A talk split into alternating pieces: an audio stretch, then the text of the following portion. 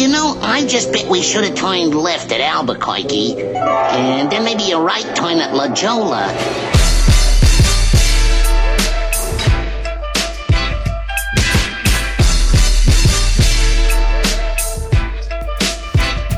What's this all about? All these stocks flying south. Thought we had a plan, then we got punched in the mouth. Thought the Bulls had started running, doing bull things. Now the Bears are chasing us around the ring. Thought sentiment had turned, thought breath had gotten better. What's that icy chill in the markets? Damn, we need a sweater. Zip it up, tuck it in. Here we go again. Expectations become frustration. It happens now and then. Could we see this coming? Was it in the forecast? That bear market rally? Did we really think it would last? Inflation's still sticky high. The Fed hawks are flying high. Their terminal rate keeps rising. Oh me, oh my. No pivot, no pause, no pecan pie coming warm from the oven with a scoop of vanilla. No dessert, not yet, ladies and fellas. There's work to be done. Valuations unspun, forecast reductions, portfolio reconstruction, earnings revisions, allocation decisions. So much to do, little time for talk, but always a good time for a random walk. We'll take it step by step on our path to success. We've got Burton Malkiel on the Investopedia Express. Welcome back and welcome aboard. Anyone else have whiplash from that hard reversal? U.S. equity markets are coming off a bruising week as tougher talk from the Fed and more signs of sticky high inflation. For the week, the Dow lost 2.8%, its worst weekly decline since September. The S&P 500 dropped 3.4% and the Nasdaq fell 4%.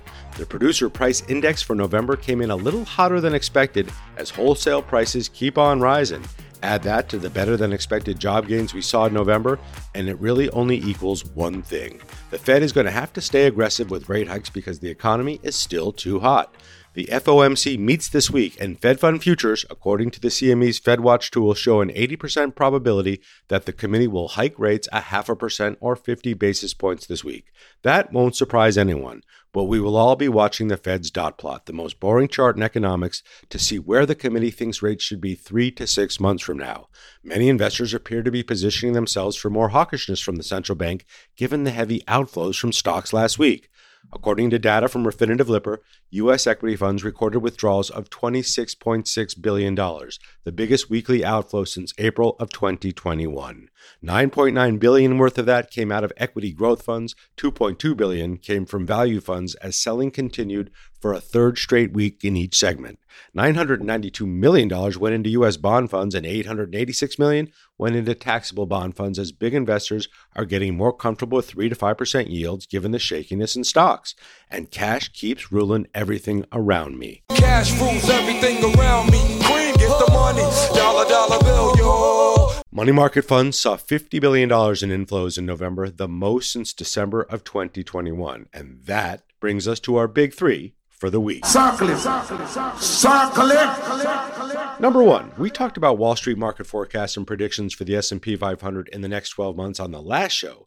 Those forecasts range from the most bearish of around 3,200 from Barclays to the slightly more bullish from Wells Fargo at around 4,500 for a year-end target. Both imply a rise or fall of the S&P 500 of no more than 10%. But the market strategists at BNP Paribas think the worst is yet to come. The team, led by Greg Boutlé, head of U.S. equity and derivative strategy, are expecting a capitulation event next year, a throwing in of the towel. The team writes, quote, This would be a departure from the current bear market regime, which has been characterized by a grind lower in equities as PE multiples have contracted, end quote. Boutlé's team mined 100 years of stock market crashes to determine what may be headed our way.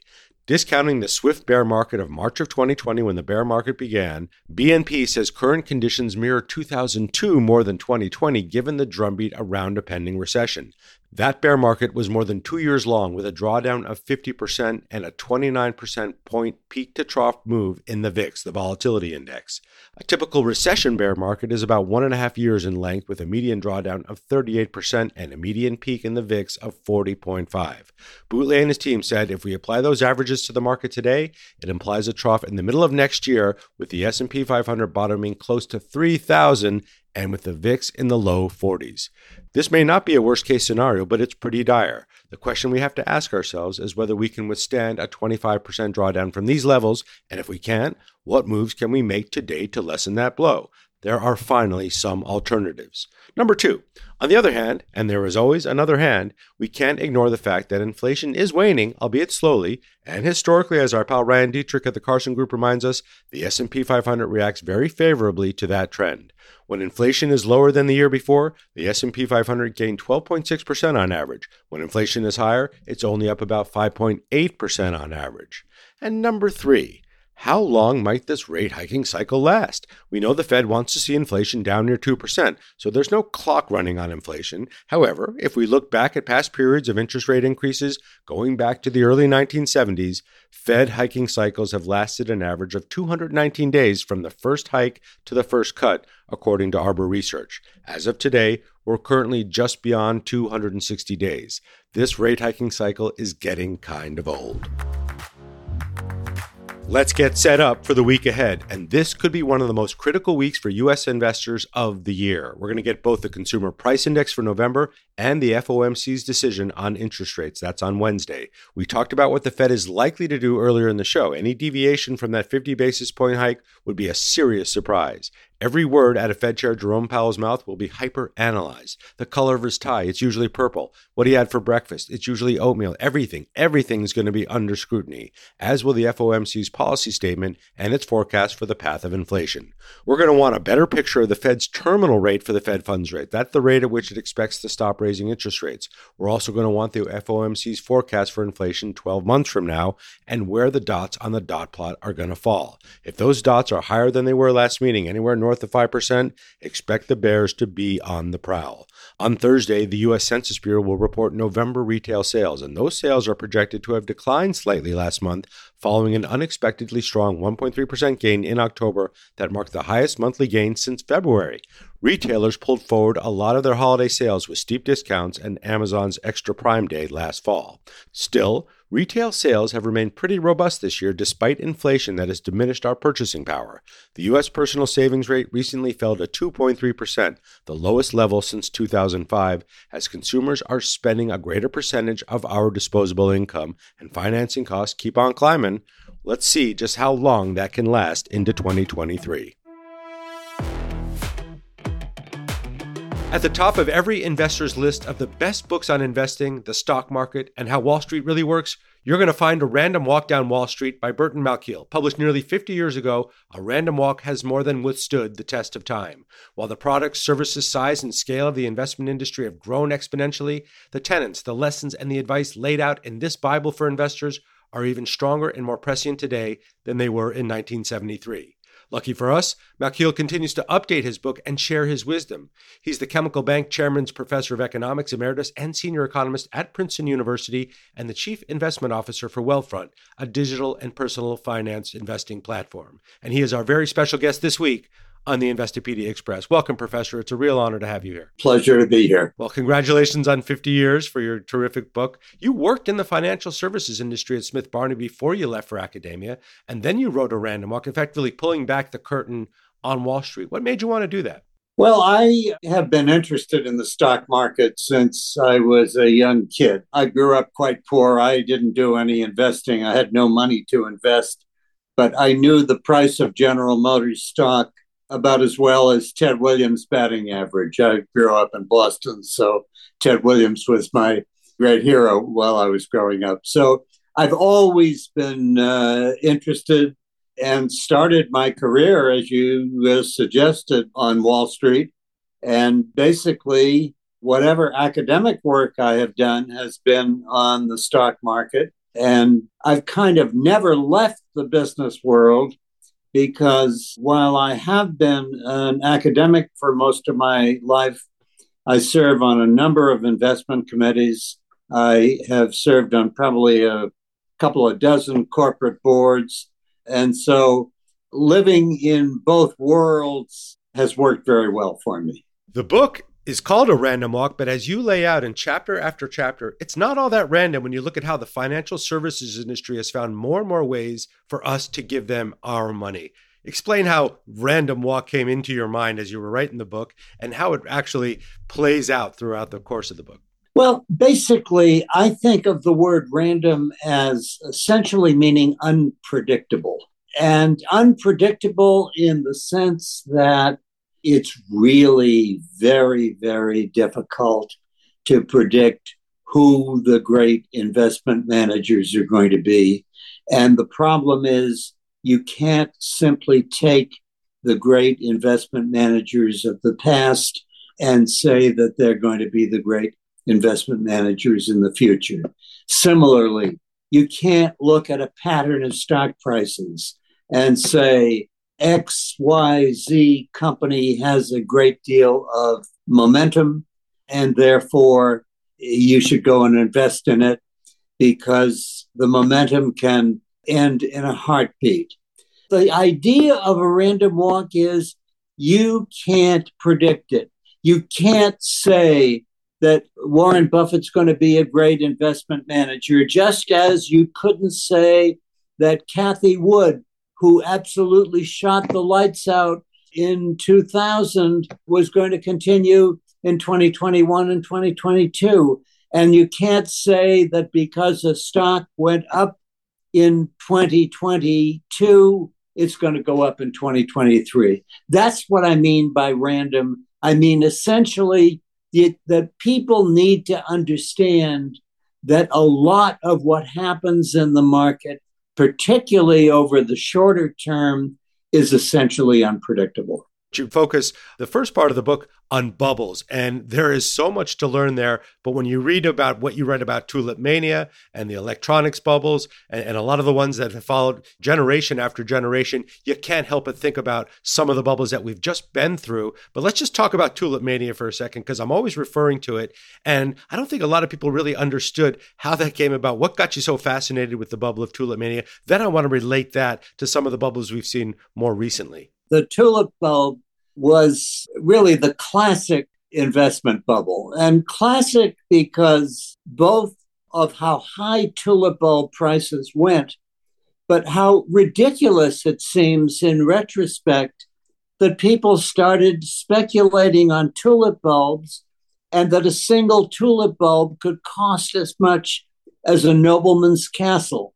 And so since avoiding bubbles, avoiding getting swept up in some mania is so important for investors, I thought it was useful to then recount that classic mania where tulips came from the Middle East. They were introduced uh, into Holland. People uh, loved tulips, and uh, there started a speculation that made a single tulip bulb double and then double again and then double again. And with one tulip bulb actually selling for about the equivalent of what a nobleman's castle would sell for. And then, of course, what happens with all bubbles is eventually some people say, hey, wait a minute, why should we pay that much for a single tulip bulb?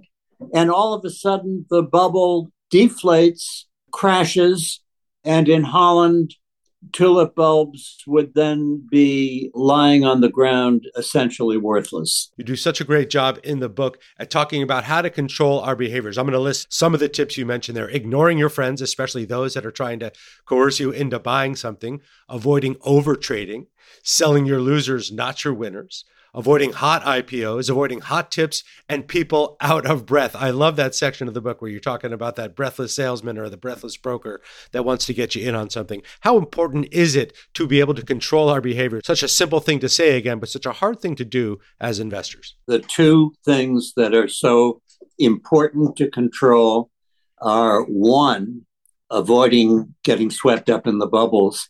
And number two, how difficult it is to be a disciplined saver. You know, one of the things that I show in the book, and there's a wonderful chart, or rather a table, that shows starting from the time that index funds became available, that if you just had a person who had the discipline to save something like $20 a week, and invested in an index fund that over a 40 plus year period, just with those kinds of modest savings, you could actually have a million and a half dollars today. But the discipline to say, I'm going to save regularly. I'm going to pay myself first out of my salary. I, even if I'm living paycheck to paycheck, I'm going to take a few dollars out and put it aside. And I'm going to invest no matter how pessimistic everybody is about the future. I'm going to just keep that up as a regular, regular thing I love some of the other concepts you get into, including our concepts and our notions around risk. And the way you describe it in the book is what's your sleeping point? Talk to us about your sleeping point and how that's so important to know and be comfortable with as an investor. The line comes from a famous remark of J.P. Morgan, where a friend of his was saying, I'm just so worried about my investments, I can't sleep. And JP Morgan said, Well, sell down to the sleeping point. If you're that kind of person, just make sure that your portfolio is balanced with a lot of relatively safe investments, including even treasury bills, including, uh, I mean, if someone has that kind of temperament today, I would say, look, you can buy a two year treasury security that yields almost 5%. I think common stocks are going to do better over the long run, but you ought to have enough of your portfolio in that kind of investment so that you don't have to worry if the part of your investment that's in common stocks is in fact very volatile. How about the efficient market hypothesis? Popularized, of course, over the last few decades, but something you write about a lot. Again, we've had a lot of dislocation in markets, and some of that is because of you know a lot of new investors rushing into the market over the past couple of years, certainly in lockdown. But do you still believe in that? Is that still a tenant out there that investors should pay attention to? Yeah, I still do believe in it, and believe in it just as strongly as ever. What the efficient market hypothesis means simply is that information gets recorded into prices quickly. So that if a drug company uh, has just found a new cure for cancer, and that should double the price of the uh, company's stock, the price will react today. It won't react slowly over time. And I do believe that that does still happen. Now, a lot of people say that the problem with the efficient market hypothesis is that it means then that prices are always right. And that's not right. Prices are not always right. Prices are always wrong. Some people may think that that uh, new cancer drug will triple the price of the stock. Some other people will think it will only increase the price of the stock by 50%. So the market won't get it exactly right, but nobody knows for sure whether the price is too high or too low. And so, what the efficient market theory says is that market prices may not be right. In fact, they're probably always wrong, but nobody knows for sure whether they're too high or too low. And in fact, the market does a reasonably efficient job of getting it right, so efficient that to try to bake your own bets and picking a portfolio that you think is going to do better than the market portfolio just doesn't work. And one of the things that I've been able to do in the 50 years since the Random Walk book was first published is look at the results. And the results are that year after year, two thirds of active portfolio managers, the professionals, are beaten by a simple index fund. And the one third who win in one year aren't the same as those who win in the next year. So that when you compound this over 10 or 15 or 20 years, you find that 90% of active funds underperform a simple low cost index fund. Let's talk a little bit about what you've been doing with Wealthfront. Wealthfront, again, very popular digital investing and personal finance platform, one we review and rate pretty highly here at Investopedia. What's your relationship with Wealthfront and why Wealthfront? I signed up with Wealthfront because it was doing precisely the kind of thing that I've always recommended in the book, in that what it does is it puts together a portfolio of very uh, simple index funds, total stock market fund, a total international fund, an emerging market fund, a bond fund. It actually puts together portfolios of low cost index funds, which is exactly what I think people should do. But it does something else that I think is actually very important. And that is, it does something called tax loss harvesting. Now, in the investment world, outperformance is generally called alpha. To the extent that you make 1% more than the market, that's what investment professionals call gaining an alpha. Now, I'm skeptical that people gain alphas, as I've suggested to you. There are a few people who've done it in the long run, but by and large, it doesn't happen. But the surest way to get an alpha is through tax loss harvesting.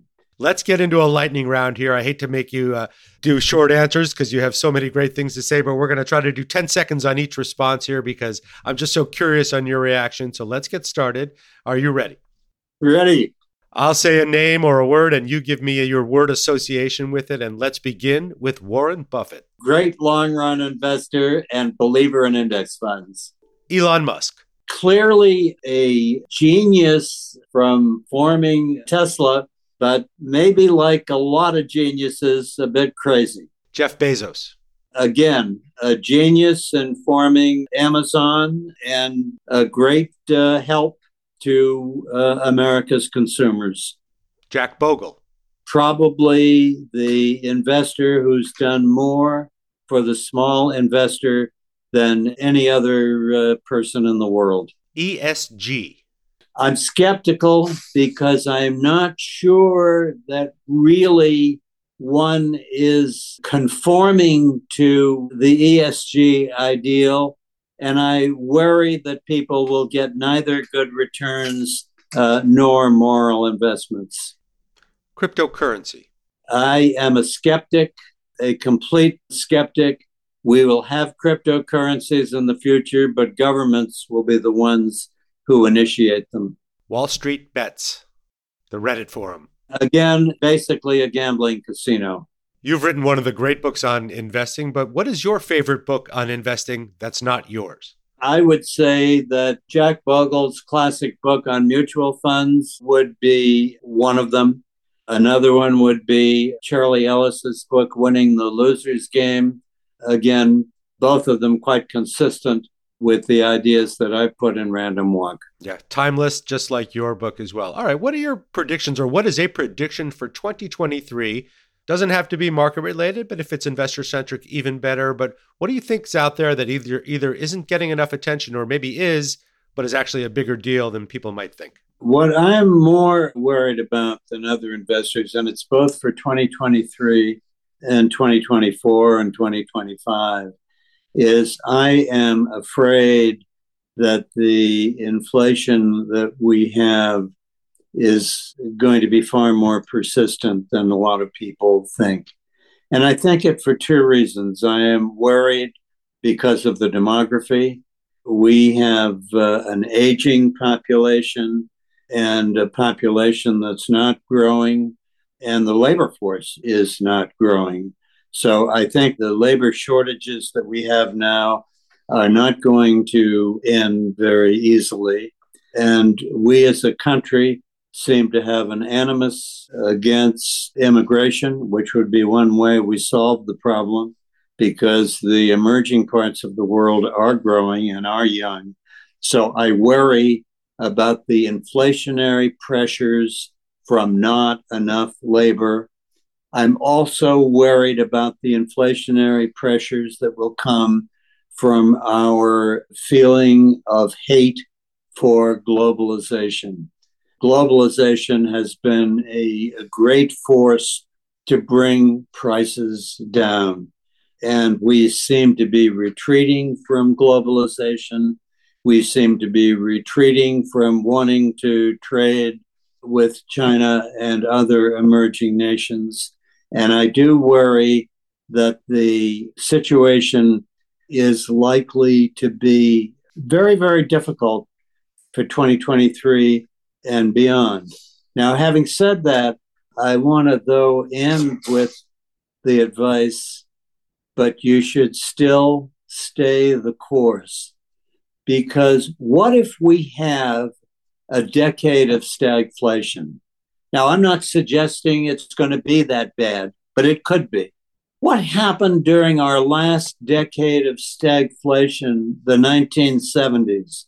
Should you have stopped investing then, despite the fact that the Standard and Poor's index at the end of the decade of the 70s was the same as it was at the beginning, and that we had very low growth and that we had high inflation?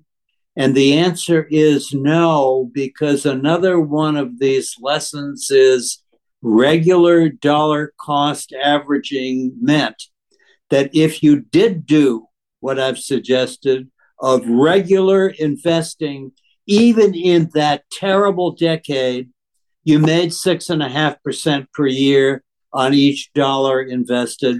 And so, even if the worst happens, the worst being that we're going to have some stagflationary tendencies in 2023 and beyond. Still stay the course, still invest, still equities are the best long run inflation hedge that we know of. And yep, things could be very tough next year and beyond, but stay the course. Great advice as usual. And you're dropping so many great gems. And dollar cost averaging, of course, one of the secret ingredients to wealth building, along with compounding, that makes investing in stocks and in index investing so powerful. All right, let's go out on this. You know, we're a site famous for our investing in finance terms. You've dropped so many gems on us today, but I'm wondering do you have a favorite or do you have a favorite of the moment, a favorite investing term that just speaks to your soul? Well, really, a couple of them. I mean, it's still, you know, index funds. I can't stress enough echoing Jack Bogle because it was his expression stay the course, uh, keep the discipline of regular uh, investing, and be modest. Don't think that you're smarter than the market. The market's not always right, but it's very, very hard to beat. Bow to the wisdom of the market. So good, so valuable. Professor Burton Malkiel, the author of A Random Walk Down Wall Street, the best investment guide money can buy. You're also the Chemical Bank Chairman's Professor of Economics Emeritus and the Senior Economist at Princeton University and the Chief Investment Officer for Wealthfront. But more importantly, and most importantly for us, you are one of investors' best friends. It is a delight to have met you, and thank you so much for coming on the Investopedia Express. We are honored. Thank you very much for the wonderful questions. It's terminology time. Time for us to get smart with the investing term we need to know this week. And this week, we're not going to give you just one term, we're going to give you 10, the Investopedia top 10 search terms for the year 2022. Number one, poison pill, and we can thank Elon Musk for 2022's top term of the year. Poison pill is a colloquial term for a defense strategy used by the directors of a public company to prevent activist investors, competitors, or other would be acquirers from taking control of the company by buying up large amounts of its stock. On April 14, 2022, Elon Musk made an unsolicited offer to purchase Twitter at $54.20 per share. Twitter's board initially responded with a poison pill strategy to resist a hostile takeover. Ultimately, the board relented and Musk captured the blue bird. Number two, recession. This word has been on everyone's lips in 2022 because of that sticky high inflation and rising interest rates, which are usually a recipe for a recession. A recession is defined as a significant, widespread, and prolonged downturn in economic activity. Given current economic forecasts, expect this term to remain popular next year. Number three, hostile takeover. This is another term that popped thanks to Elon Musk and Twitter. Musk's unsolicited bid to buy Twitter on April 14th was considered a hostile takeover, which refers to the acquisition of one company by another company against the wishes of the former. Number four, bear market. Even though 2022 was the year of the tiger, Bears stole the show this year. Number five, cold storage. Cold storage and cold wallets became very popular this year as cryptocurrency investors reacted to news of record breaking digital asset hacks online. Cold wallets are digital wallets not connected to the internet and therefore less vulnerable to the hacks and downfalls of online systems. Number six, the federal funds rate. The term federal funds rate refers to the target interest rate set by the Federal Open Market Committee, the FOMC, and it's the rate at which commercial banks borrow and lend their excess reserves to each other overnight. Number seven, capitulation. Think of capitulation as throwing in the towel. Capitulation in investing describes when a significant number of investors succumb to fear and sell over a short period of time, causing the price of a security or market to drop sharply amid high trading volume. While the S&P 500 fell as much as 25% from its highs this year at its low point, most investors never really capitulated as they did in past bear markets, given the reports from several online brokers. Number 8, gilts. Government bonds in the UK, India, and several other Commonwealth countries are known as gilts, which are the equivalent of US Treasury securities in their respective countries. On September 22nd, British government bond prices or gilts had their largest drop since the start of the COVID 19 crisis in March of 22 as the then Prime Minister Liz Truss attempted to push forward an economic agenda of tax breaks amid rampant inflation. She was forced to pull back her plan and fire her finance minister, and the blunder eventually cost her her job.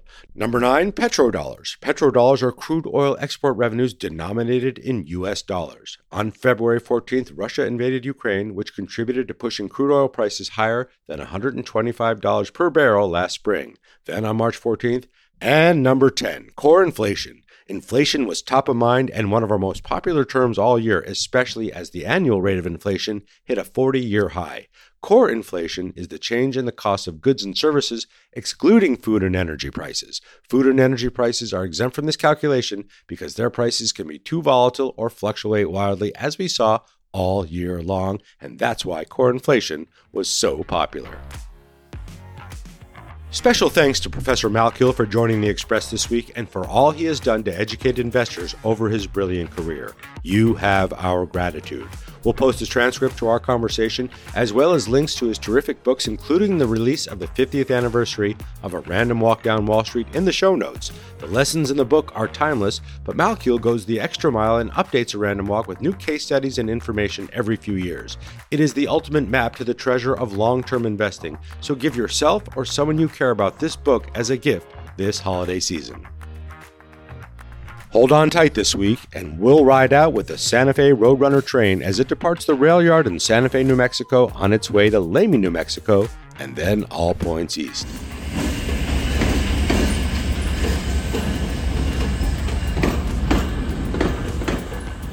And we'll talk again a little further on down the line.